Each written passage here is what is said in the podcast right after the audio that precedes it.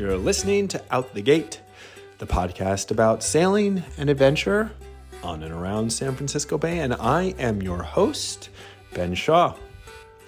This week's show is hosted by Svensson's Marine and their Spring Fling Boat Show, which is coming up on April 15th and 16th in Alameda. And this year's show is even bigger with more exhibitors, great food, and some exciting seminars. There are going to be raffle giveaways all day long and special deals on boating and sailing gear. And I'm planning on being there on the 15th, so I hope to see you there. You can get your free tickets and claim a show swag bag at springflingboatshow.com. That's springflingboatshow, all one word, .com. I'll see you there. I also want to mention again that Out the Gate is now on Patreon. This show is a total labor of love for me. And while, yes, I've had some wonderful sponsors over the years, that doesn't cover the cost or time that I put into the show. So if you enjoy it, you like the interviews, and would like to support the show, you can head over to patreon.com/outthegate. And for $5 or $10 a month, you can support the show and get special benefits, which include shout-outs here on the podcast, live chats and hangouts, out-the-gate swag, and more. I'm between jobs right now, and keeping this show going is a priority for me, but your support is important for doing that. So thank you to all my current patrons and those who have recently signed up, such as David Bangsberg and Julia and Tyler of Sailing Ramona.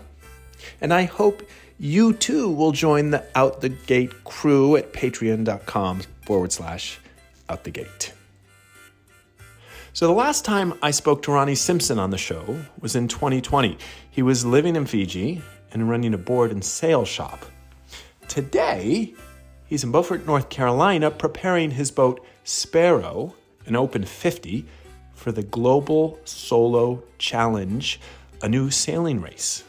Ronnie's an Iraq war vet who was wounded by an RPG, and he credits sailing with saving his life. Since discovering the sport, he's sailed 130,000 miles at sea, worked professionally as a racing sailor, a delivery captain, a charter captain, and a sailboat rigger. He's also started a sailing nonprofit aimed at helping other veterans get out on the water. Last time we talked about Ronnie's personal background and his introduction to sailing. This time, we're focusing on his upcoming efforts around the Global Solo Challenge race. So let's get right into it. Thanks for having me on the podcast again, Ben. I am currently in Beaufort, North Carolina. I'm on my Open 50 named Sparrow. Been in Beaufort over the winter, just refitting this boat, getting it ready for a big race. And what race is that? I am currently preparing for a solo nonstop around the world race called the Global Solo Challenge, which is a new race that starts this fall in Spain. So it takes off from Spain and then around the Capes and then back? Yeah, exactly. But it starts in A Coruña, Spain, which is on the Atlantic side, not on the Mediterranean side. So you start in the Atlantic Ocean and rumble down the Atlantic, you turn left and you go under South Africa, under Australia, under New Zealand, keep on going, you go under Cape Horn and then turn left again and go back up the Atlantic, back to A Coruña, Spain. I understand this is a really interesting new race that kind of is trying to cut the difference between the Golden Globe, which is a throwback to, well, the original around the world race in the 60s with no sat nav and no weather routing, and the Vendée Globe, which is kind of the other extreme, the hyper performance. Tell us a little about the boats and what the goal of this race is.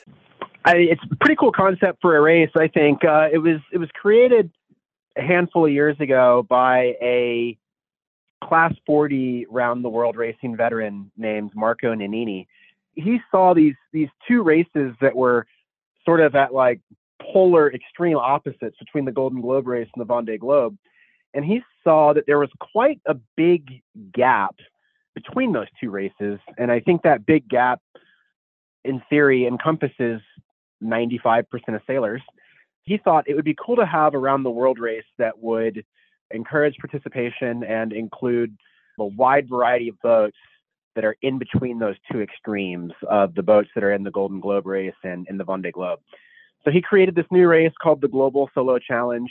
He opened it up to pretty much anything that would meet the safety requirements. So you'll have slow boats and fast boats and everything in between, I'd imagine.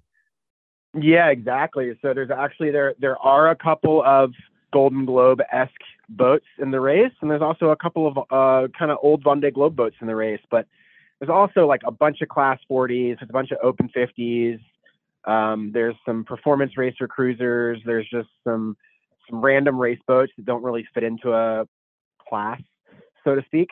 And the only way to race, as is oftentimes the case, the only way to race a bunch of different boats together in a somewhat fair sense is to do a handicap race. So it is a pursuit style handicap start. So as with any round the world race, the goal is to get the boats rounding Cape Horn sort of around February-ish, which is usually the case. The ocean race is a little bit later this year for some reason. I think the goal is really to get boats, like I said, rounding Cape Horn sometime around February. The earliest boats are starting at the end of August, I believe. And then my start is going to be kind of the last week of October or the first week of November. A few boats are still going to be after me as well. And who do you see as your closest competition so far in the race? Is there another Open 50? Yeah, there's a handful of Open 50s, and they should all be pretty interesting. There is my boat is an older Open 50, fixed keel fiberglass boat with water ballast, single rudder boat as well. So she's not going to be as quick as like a newer Open 50 that was built with carbon and a canting keel and twin rudders and all that. But there is a similar vintage Open 50 to mine with a Frenchman that I can't wait to meet named Manu, and I envision us having a pretty good battle around the world. We're both in old school kind of mid-90s Open 50s, but also there's going to be a lot of Class 40s. I think that if you look at my old school Open 50, I'm essentially as fast as a newer good Class 40, so I'm probably going to be starting only a little bit after the Class 40s, and there's no brand new Class 40s in the race, but yeah, I envision that I'm going to be just a little bit faster than the Class 40s and trying to chase them down. But also I'm going to have a couple of faster Open 50s that are a little bit behind me trying to chase me down, and also a couple of older Open 60s as well. So I think there's going to be a lot of good competition. But as far as who my closest rivals are and who's going to be the strongest of those rivals, I don't think anyone really knows at this point. A lot of us in the fleet have a lot of experience and a lot of differentiating experience, but I think it's really going to come down to whose boat is the best prepared. Yeah. You know? And also there's a lot of these guys that you don't really know how good these guys are until the race starts. So. Well, it's also such an endurance, a race of endurance and keeping things working. Yeah, I don't think. Yeah, exactly. It's not going to be like sheer speed and eking out the extra tenth of a knot that's going to win this race. It's going to be the boat that can sail a pretty clean lap of the world and just navigate the right way and go the right way and keep the boat speed up, but also just continually keep the boat moving and not break stuff. And I think that you're seeing that in the Golden Globe race right now. It's just such a race of attrition, you know? Yeah, it sure is. And for that matter, even in the ocean race, really, basically you have one boat out front that has managed not to really break a ton of stuff, and everybody else has kind of been licking their wounds the entire time and trying to play catch up. So you have a lot of experience sailing many different types of boats, many miles. And as I understand it, you took possession of Sparrow, your Open 50 in August. I know you've been doing a refit. Have you had a chance to sail her? Yeah, absolutely. When I got the boat, I did the first week of sea trials were back in late August in Portland, Maine. I got the boat and I flew out there with one of my good sailing mates, Sean Doyle, and then also with the previous owner of the boat, Whitehall Stokes. and we all met in Maine, and we did like a week of sea trials, and I was very impressed with the boat. I think she has a ton of potential. She's a very, very quick boat. From then, I sailed the boat from Maine to Newport, Rhode Island, did some sailing in Newport. Then I went to New York, and then to Annapolis, Maryland, and then down here to Beaufort, North Carolina. I was kind of headed to Florida, but plans changed, and there was no time or space like the present to hop into my refit. So I haven't done as much sailing as I have wanted to, because I've been tied to a dock, working on the boat and knocking out projects so I can really go sail the boat. Because even when I was able to sail the boat and put 1,500 miles on her or so, a lot of it was sort of in delivery mode and not really pushing the boat. There were some things I wanted to address before I could do that. So I have done some sailing on the boat. I have done a decent amount of sailing on the boat, but and I'm very impressed with the boat. But that's going to kind of be the name of the game going forward here is getting the boat back together and really doing a lot of training and a lot of preparation, and then knocking out my qualifier and then sailing over to Europe. What has surprised you, or what is the biggest differences about sailing Sparrow than sailing previous boats? Oh, that's a good question. I think, when you compare it to other boats that I have personally done a lot of single-handing on, it's just a bigger boat. It's just a bigger boat. The loads are bigger. The lines are a lot longer. And then there's certain things that you wouldn't think that would be a problem. Just to put it in perspective, I think for the average person, this is, in many ways, this boat is really, really similar to like a TP 52. It's about the same length. It's about the same width. The rig is the same size. The spinnakers are exactly the same size. And this is a single rudder fixed keel boat. So it's a lot like a TP 52. The Transpac 52, for people who might not know TP, right? Yeah, which is exactly. Which is a very popular class of racing monohull that was that has been raced very successfully both inshore and offshore all over the world. And it's a really good class of boat, and a really good size of boat for ocean racing. And so to answer your question, I think one thing I've just had to learn about is like, not getting the square tops mainsail, caught up in the running back stays, because you have these like triple sort of running back stays on each side, so that the lower line goes to the second spreaders, the middle line goes to the third spreaders, and then the upper line goes to the masthead. And so at each reef point, it's just like exactly the right height to where the square top wants to get caught up in the runner. So you just got to get good at sort of managing the runners, and also like, the reef lines, like I said, all the lines are a whole lot longer than the boats I'm used to. And so there's just so much more line to handle. So whenever you're putting a reef in, or whenever you're, shaking a reef or doing a sail change or something like that, there just ends up being a lot of rope all over the cockpit, absolutely everywhere. Yeah, it's just a bit of a practice thing at getting well practiced at sort of managing all that and not having a mess, and just anticipating when things are going to get fouled. But for the most part, I mean, she's a pretty well-mannered boat, and she just really just trucks along out in the ocean. She moves along quite nicely. And fortunately, I have not had any super dramatic moments with the boat, no major failures or anything, and no big gnarly wipeouts or round downs or anything. Fairly simple boat to sail in a lot of ways. You just have to really like plan things out, and just have a good plan going into all your maneuvers. You don't really want to be winging it too much. I think for where I'm at though, it's the perfect boat. And again, comparing it to the Class 40 and saying that it is, as an older Open 50, it is essentially about as fast as a good Class 40. A newer Class 40 is actually going to be quicker off the breeze. So I'm going to be quicker upwind and reaching. So we have very, very similar kind of theoretical performances. But in many ways, this is kind of like my Class 40, like in my personal evolution as a offshore racing sailor and a solo offshore racing sailor. This is kind of like my Class 40. So it's just a step up from the other boats that I've raced. It's a bit more complexity. There's just you've got water ballast, and obviously you've got to have more systems, and you got to keep all those systems going. So it's just, it's more evolutionary than revolutionary though. It's a lot of things to keep straight. Your comment about just a lot of line begs the question of how tall the rig is. And I guess you mentioned before that the rig on this boat, this isn't going to be the Sparrow's first race around the world. And in previous races, she's lost her rig a couple of times. What have you done to reinforce the rig, and how tall is that rig? It is a 75 foot tall deck stepped carbon mast.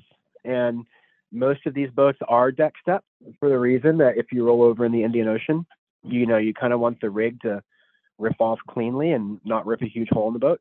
So it's a triple spreader, 75 foot tall, deck stepped carbon rig designed by an individual named Ted Van Dusen. Yeah, it's a really cool rig. It's been in the boat since Philippe Kahn had the boat. So it's not a brand new rig, but it's had really no issues. There were a couple of issues with the boat in the first two races that it did drop two rigs, and they were for different reasons. I think one of them was like a failed cap shroud. I'm not 100% sure exactly what happened, and then I'm not sure exactly the reason for the other time that it dismasted. But this rig again was kind of put in there when Brad Van Loo and Philippe Kahn were both had the boat for a while, and so I mean this rig was built to be pretty stout. So it's not a huge section, but it's quite a thick wall thickness.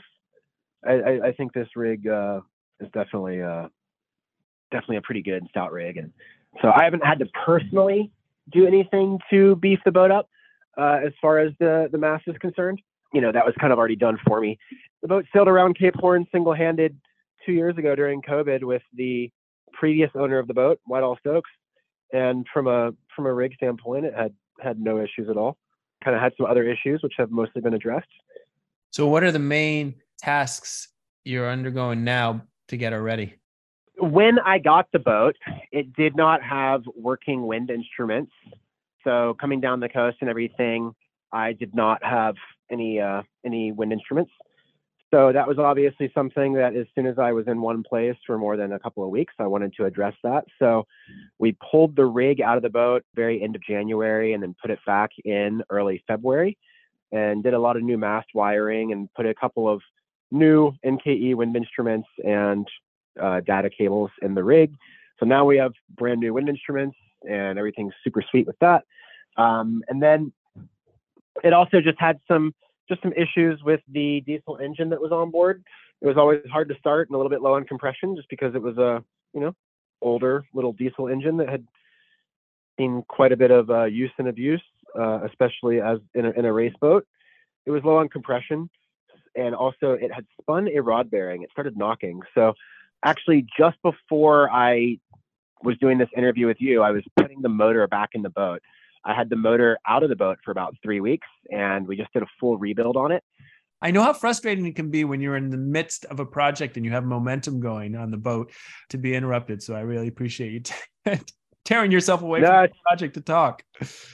It's all good, man. It's all good. And that's kind of the name of the game with this is just being flexible and working around things as they come.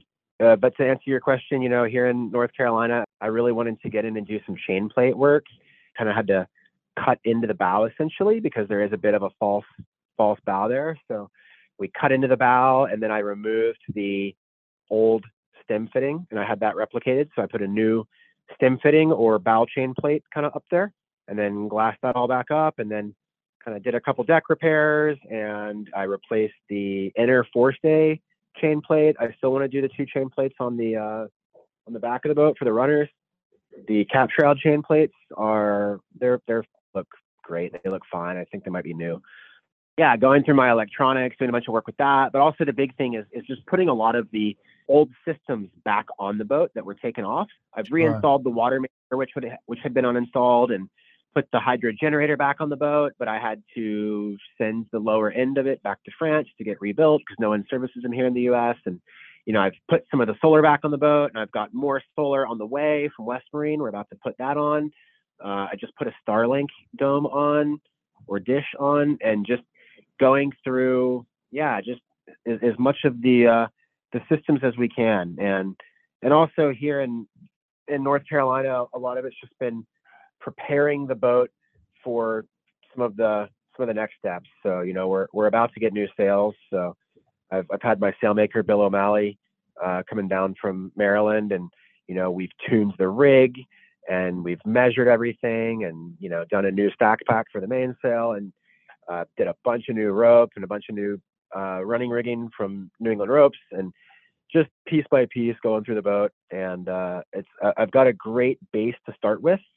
We had a lot of work done to her right before I took over the boat, but there's still a lot that needs to be done. So it's just the very time and labor and money intensive campaign of just getting it ready kind of day by day. Yeah, I was just going to say, none of this stuff is cheap. So talk to us a little bit about your campaign and how I know it's often takes a team to pull this off. Yeah, man, it really does. It takes a team to pull this off. While I am kind of working by myself on the boat quite a lot of the time, I have had a lot of people helping me out and supporting the campaign. And I really appreciate all those people. But yeah, it's really hard to finance this sort of thing. So I've been very, very fortunate with finding a lot of sponsorship. I have not been as successful as I need to be, or as I would like to be, in actually fundraising, but I have been able to sort of bring that total nut that I need to raise. I've brought that number down by finding a lot of sponsors, and I'm really grateful for that. There's still a lot of work to be done, but I've got a whole inventory of sails going on the boat, sponsored by Elvstrøm Sails and Challenge Sailcloth.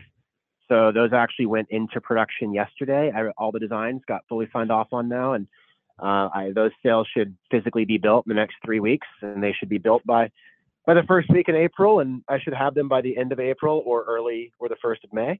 I've got 3 furlers coming from Facnor and Pro Furl, which are both owned by Wichard. So Wichard has been on board from day one, and they've been great to work with, but also, like, New England Ropes was the very first sponsor I signed up at the Newport Boat Show, and they've been great to work with. They've been helping me out with my running rigging, and Ron Stan's been a fantastic sponsor. They've been helping me out, and sheet bags and some deck hardware and stuff. And yeah, it's just been bringing on sort of sponsors, you know, one by one, day by day, trying to reduce, again, the amount of money that I actually need to raise. Like, even kind of a cool story, even with this motor rebuild, it's a little 20-horse Beta engine. And quite ironically, Beta is, like, down the street here in North Carolina. That's their North American headquarters is right here in North Carolina. So I drove over and I talked to them and got in touch with them, and they helped me out with my motor parts, you know. That's so great. Yeah, it was awesome. So they came on board the campaign, and they sponsored my pistons and my connecting rod and my rings and all that kind of stuff. So yeah, it's just been a collaboration between a lot of great companies that have been very generous and have really helped me out. And but there is still a lot more work to be done. I really need to find a title sponsor for the campaign. Like, I really desperately need more. Yeah, I was just going to mention that I saw the video on your homepage looking for a title sponsor space on the sail. So you're still looking for that the one big sponsor? Yeah. Where do people, if anybody out there is listening and wants to sponsor Ronnie, what's your website? Where can they go to find you? RonnieSimpsonRacing.com. So that's my first name, Ronnie, which is R-O-N-N-I-E. Last name, Simpson, S-I-M-P-S-O-N, racing.com. Awesome. And yeah, definitely you can reach out, RonnieSimpsonRacing@gmail.com is my email, but you can reach out over Instagram or over email or through the website or whatever. But definitely, yeah, that's the hard part, is finding a title sponsor. But I do think that we'll get there. I've got some people helping me out with that, and I think that we also have a lot to sell to a title sponsor, and I think that we can actually offer a lot of value to a title sponsor. I think that sponsoring an older Open 50 and a solo nonstop around the world race is kind of a very unique and attractive proposition, because it ends up being, in the relative scope of things, it ends up being a very, very small budget, and there could be a potentially massive return from a PR standpoint and a brand awareness standpoint. And I think that when you factor in my life story and the media attention that I'm going to be getting, as well as, you know, there's a there's a legitimate documentary that's beginning to come together about this campaign, and that's going to be shopped around to some streaming services and this and that. And if we can get all that stuff going, I think it's going to be, you know, I think it's going to be good. I think I'm going to get there as far as finding the sponsorship and funding that we need, but that's definitely the hardest part of this campaign in my mind is finding the money. So unless you're a person that already has the means to do this, then that's always the hard part, is finding the money. And it's an uphill battle every day. And sometimes I'm like, why did I decide to do this?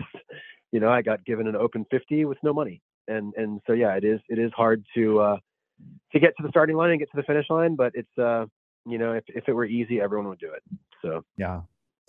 Well, I know we're focused a lot on this race, and you do, as you mentioned, you have an amazing backstory. And when we spoke before, I think it was 2020, back when we spoke the first time on the podcast, we talked a lot about that. So if people want to hear about your past sailing exploits, how you went from being a soldier in Iraq to sailing the world and ending up in Fiji, they can listen to that at episode 53.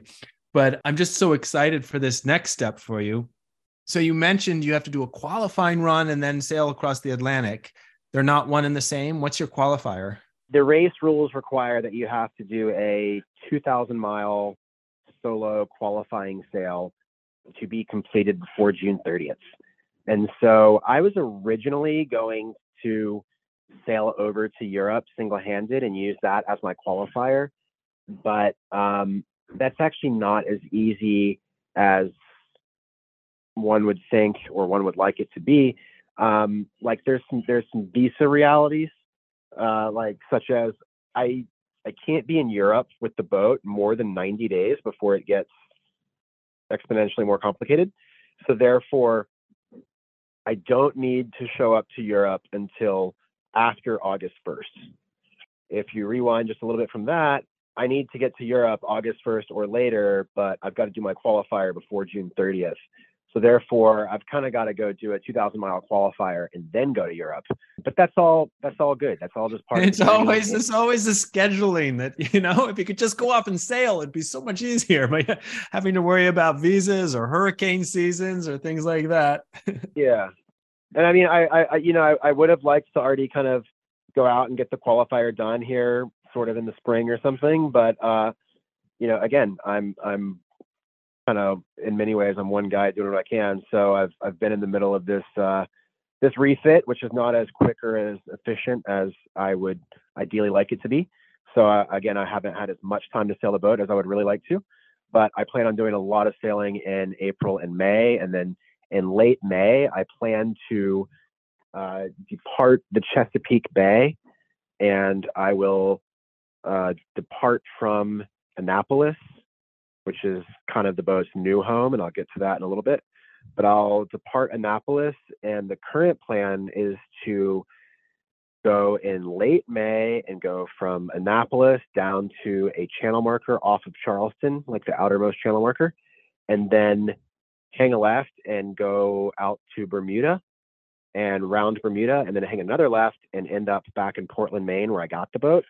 And that would get me 2,060 miles or something like that. But that would get me just over 2,000 miles. So, and that would also put me right in Portland, Maine, which is where Maine Yacht Center is. And that's the yard where I got the boat. And that's a phenomenal yard. And that's where we're going to do our summer haul out. And then from there, put the boat back in the water, do a bit of sailing, and then leave from Maine or from somewhere in New England and go across the Atlantic in July. Why is Annapolis the new home? If you're taking off from Maine, is that the plan, to end up back in Annapolis after you complete the race? The reason why Annapolis has become the home port for the boat is the first day I got the boat, the first day this thing came together, I was like, all right, well, I need to align myself with a nonprofit. I need to align myself with a 501c3 nonprofit so I can raise charitable, tax-deductible dollars to help with funding this campaign. And for me, it was kind of a no-brainer to line myself up with a veterans sailing nonprofit. And I think anyone that knows my story or has followed my career, you know, I was I was wounded in Iraq pretty seriously back in 2004 and retired from the Marines. When I was in San Francisco, you know, all through the 2010s and through my couple of single-handed Transpac campaigns and all that, I had become quite involved and quite attached to the cause of helping veterans through sailing. I'd done a bunch of work in that realm in San Francisco. We even started our own nonprofit at one point, which sort of went stagnant when I was in Fiji and everything else. But I've been very attached to that cause because when you touch back on my personal story, for those that don't know, like I said, I was wounded very seriously in combat in Iraq back in 2004 in the Marines. I was in a very rough spot in my life a couple of years later. And quite frankly, like, sailing is what saved my life. So I've always said that sailing saved my life. It brought me out of a dark place. It gave me motivation. It gave me something to shoot for. It gave me inspiration. It gave me a lot of community and friends. And I've found a livelihood and a lifestyle and everything else from sailing. And I'm so grateful that I found this sport in my mid-20s. And that sharing that with other veterans has always been like a personal goal of mine.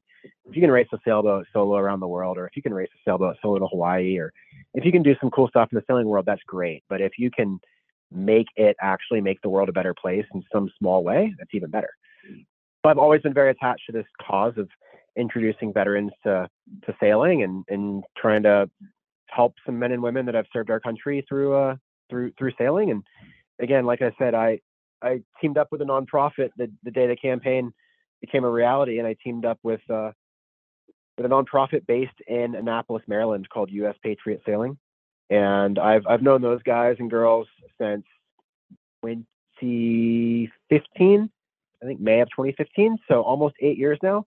They're a great group of people based in the Chesapeake, but with chapters in Seattle and San Diego, and they're getting some stuff going in Florida and kind of all over the place now. But it is a little bit of a smaller nonprofit, just really aligned with me and really aligned with my goals and really aligned with helping veterans through sailing, but more specifically racing. And they do a lot of racing, and there's so much benefit to that when you take a bunch of vets that have gotten out of the military and had various traumatic experiences or injuries. When you put them in that realm of teamwork, you got camaraderie, you got a chain of command, you've got operational risk management, you've got adventure, you've got kind of like, you know, working through difficult situations in difficult conditions. So many applications and kind of synergy between being in the military and offshore sailboat racing. Kind of a no-brainer, and U.S. Patriot Sailing does a great job of creating that inspiration and creating that teamwork and that camaraderie and everything else. So I teamed up with them on day one. They very, very enthusiastically came on board to help out the campaign and to give me an avenue to raise some tax-deductible dollars and also to find some sponsorship that way. And so Peter Quinn, who's the founder and the director and still on the board of U.S. Patriot Sailing, he's been a massive help to me, just always helping out and just continually helping me push the ball forward. And between Peter and between U.S. Patriot, but also with my sailmaker Bill and Chuck O'Malley at Chesapeake Sailmakers, who got me teed up with Elvstrøm Sails and everything else. Annapolis just kind of somewhat unexpectedly became the home for the campaign, and then even more so back in December, right before the new year, the boat got donated to U.S. Patriot Sailing. It made more sense for Whitehall to donate the boat and get a tax benefit than it did to just loan me the boat and have this sort of liability out there that he still owned and was sort of liable for in some ways. And I had to insure it, but, you know, he would get paid out if the boat got lost at sea and this and that. And it was just kind of a weird, complicated situation. And it just made more sense for like all parties involved for him to donate the boat. So now the boat is owned by U.S. Patriot Sailing. So it's getting all of its, new Coast Guard paperwork, like, you know, as we speak right now. But the hailing port's going to be Annapolis. And again, I have a lot of support in Annapolis too, though, between the U.S. Patriot guys, but also the Chesapeake Sailmakers guys and, you know, the Elvstrøm Sails guys and everything else. Annapolis. It's a great sailing city. I have to say, having grown up sailing out of and around Annapolis, great community, Great sailing area. Not the best for an Open 50, though, if we're being completely honest, because probably not. In terms of a 12-foot draft, not so great. Yeah. Okay. With my draft, unless it blows like westerly or easterly, which is not the norm, then you're kind of host, because like the moment you tack, you got to get ready to tack again. So that's true. That's true. At least it's soft mud when you run aground. Yeah. Hey, knock on wood, man. I have not run aground in the Chesapeake. I've only run it aground once, and that was right outside the marina here in North Carolina. So, you know what they say: if anybody who hasn't run aground in the Chesapeake either hasn't sailed in the Chesapeake or is lying. So I'll just leave it there. Or you have a 12.5-foot keel and you just navigate very diligently, very carefully. Yeah, yeah. Hey, Ronnie, what would you like people to know about this campaign, about this race, about you that we haven't hit on today? You know, I've made it pretty public for a long time that I aspire to do the Vendée Globe. Making that public and having that goal is how I ended up getting this boat. It's the reason, one of the reasons Whitehall reached out to me, is that he knew I wanted to do the Vendée Globe, and he kind of thought, hey, maybe this is a way I can help get an American to the Vendée Globe. I've got this Open 50, there's this race, I want to see my boat go, but it's not really the right time for me to go, so I'm going to loan it to Ronnie. This campaign is a great adventure, but also a great learning experience for me, and I think it's great training for the Vendée Globe, and that's something that I'm trying to do. And if I can help some veterans, if I can help some people, if I can help increase the profile of ocean racing in the U.S., if I can help increase the profile of solo ocean racing in the Vendée Globe in the U.S., kind of some things that I feel very strongly about. But also, you know, some of my goals, as far as just something, you know, I want people to know about me, I have some other goals too, and that's to create awareness for sustainability and for environmental conservation. So everything that we do in this campaign, we're trying to be as environmentally conscious as we can. So we're going to go around the world on one tank of diesel fuel, just 35 gallons of fuel. We've got solar and hydro generators, and even our sails are actually being made with this pretty revolutionary new material, which is actually derived from recycled plastics. So they take recycled polyester and they turn it into Dyneema, and then build the sails effectively out of that. And that's the Elvstrøm Sails new Eco EXRP laminate process. So everything on the boat from top to bottom, we're doing as sustainably as we can, from using an old boat and from rebuilding an old motor and recycled sails and everything else. We're just trying to make this as environmentally conscious as we can, and also promote some diversity in sailing. I'm 50% Venezuelan and quarter Spanish and 1/8 Native American. And it's always been interesting to me. You know, I've got brown curly hair and I've got darker skin, and it's always interesting that, like, a lot of times I walk into a yacht club and I'm the darkest person in the yacht club, and to me that seems kind of weird, especially I think that you see the sailing crowd and the yacht club crowd, and for the most part it's not really representative of society. So I really believe strongly in promoting diversity in sailing, and also, like, and with diversity is also promoting I think a lot of women in sailing too. It's kind of too much of a sport that's dominated by white men, and it's cool to see more just diversity and kind of inclusion, and more representative of what society actually looks like. It's maybe important for me, for people to know sort of some things that are important to me, and some of my motivations for doing this as well, and some ways that I hope to, in some small way, make the world a better place. All great goals, and I want to wish you all the best in your prep for the Global Solo Challenge, and maybe next time we talk, you'll be getting ready for the Vendée Globe. Yeah, that would be the goal. I got to do this big challenge before I can get to that one. And one step at a time. Yeah, and one thing that this has taught me is that, like, I'm not ready to step into an IMOCA and race it solo around the world right now. As much as I would love to be, you know, I'm not. You got to work up to it. You really do got to crawl before you can walk. So as you mentioned, I've done over 130,000 miles of sailing, and in a wide variety of boats, and I've done 40 or 50,000 of those solo, but I'm still on a really steep learning curve, learning how to sail this boat effectively and efficiently and safely and without breaking stuff, and learning how to prepare this thing and run this project from a project management standpoint, but also from a fundraising standpoint and a sponsorship standpoint. This is like a great training ground to hopefully one day get to the Vendée Globe. Hopefully one day I will be talking to you from the starting line of the Vendée Globe. in episode 380 or whatever it is. There we go. Hey, always a pleasure to talk to you, Ronnie. This has been great. Best of luck, and thanks again. Thanks again, Ben. Great to hear from you. That's it for this week's show. You can learn more about Ronnie and follow his progress at ronniesimpsonracing.com. As I mentioned at the top, I'm excited to be building a Patreon community around Out the Gate, and I'm welcoming you aboard. Become part of the Out the Gate crew by subscribing. Again, it's only $5 or $10 a month, and you can get cool benefits such as an Out the Gate t-shirt, extra content, and live chats with me, and possibly show guests. Sign up at patreon.com/outthegate.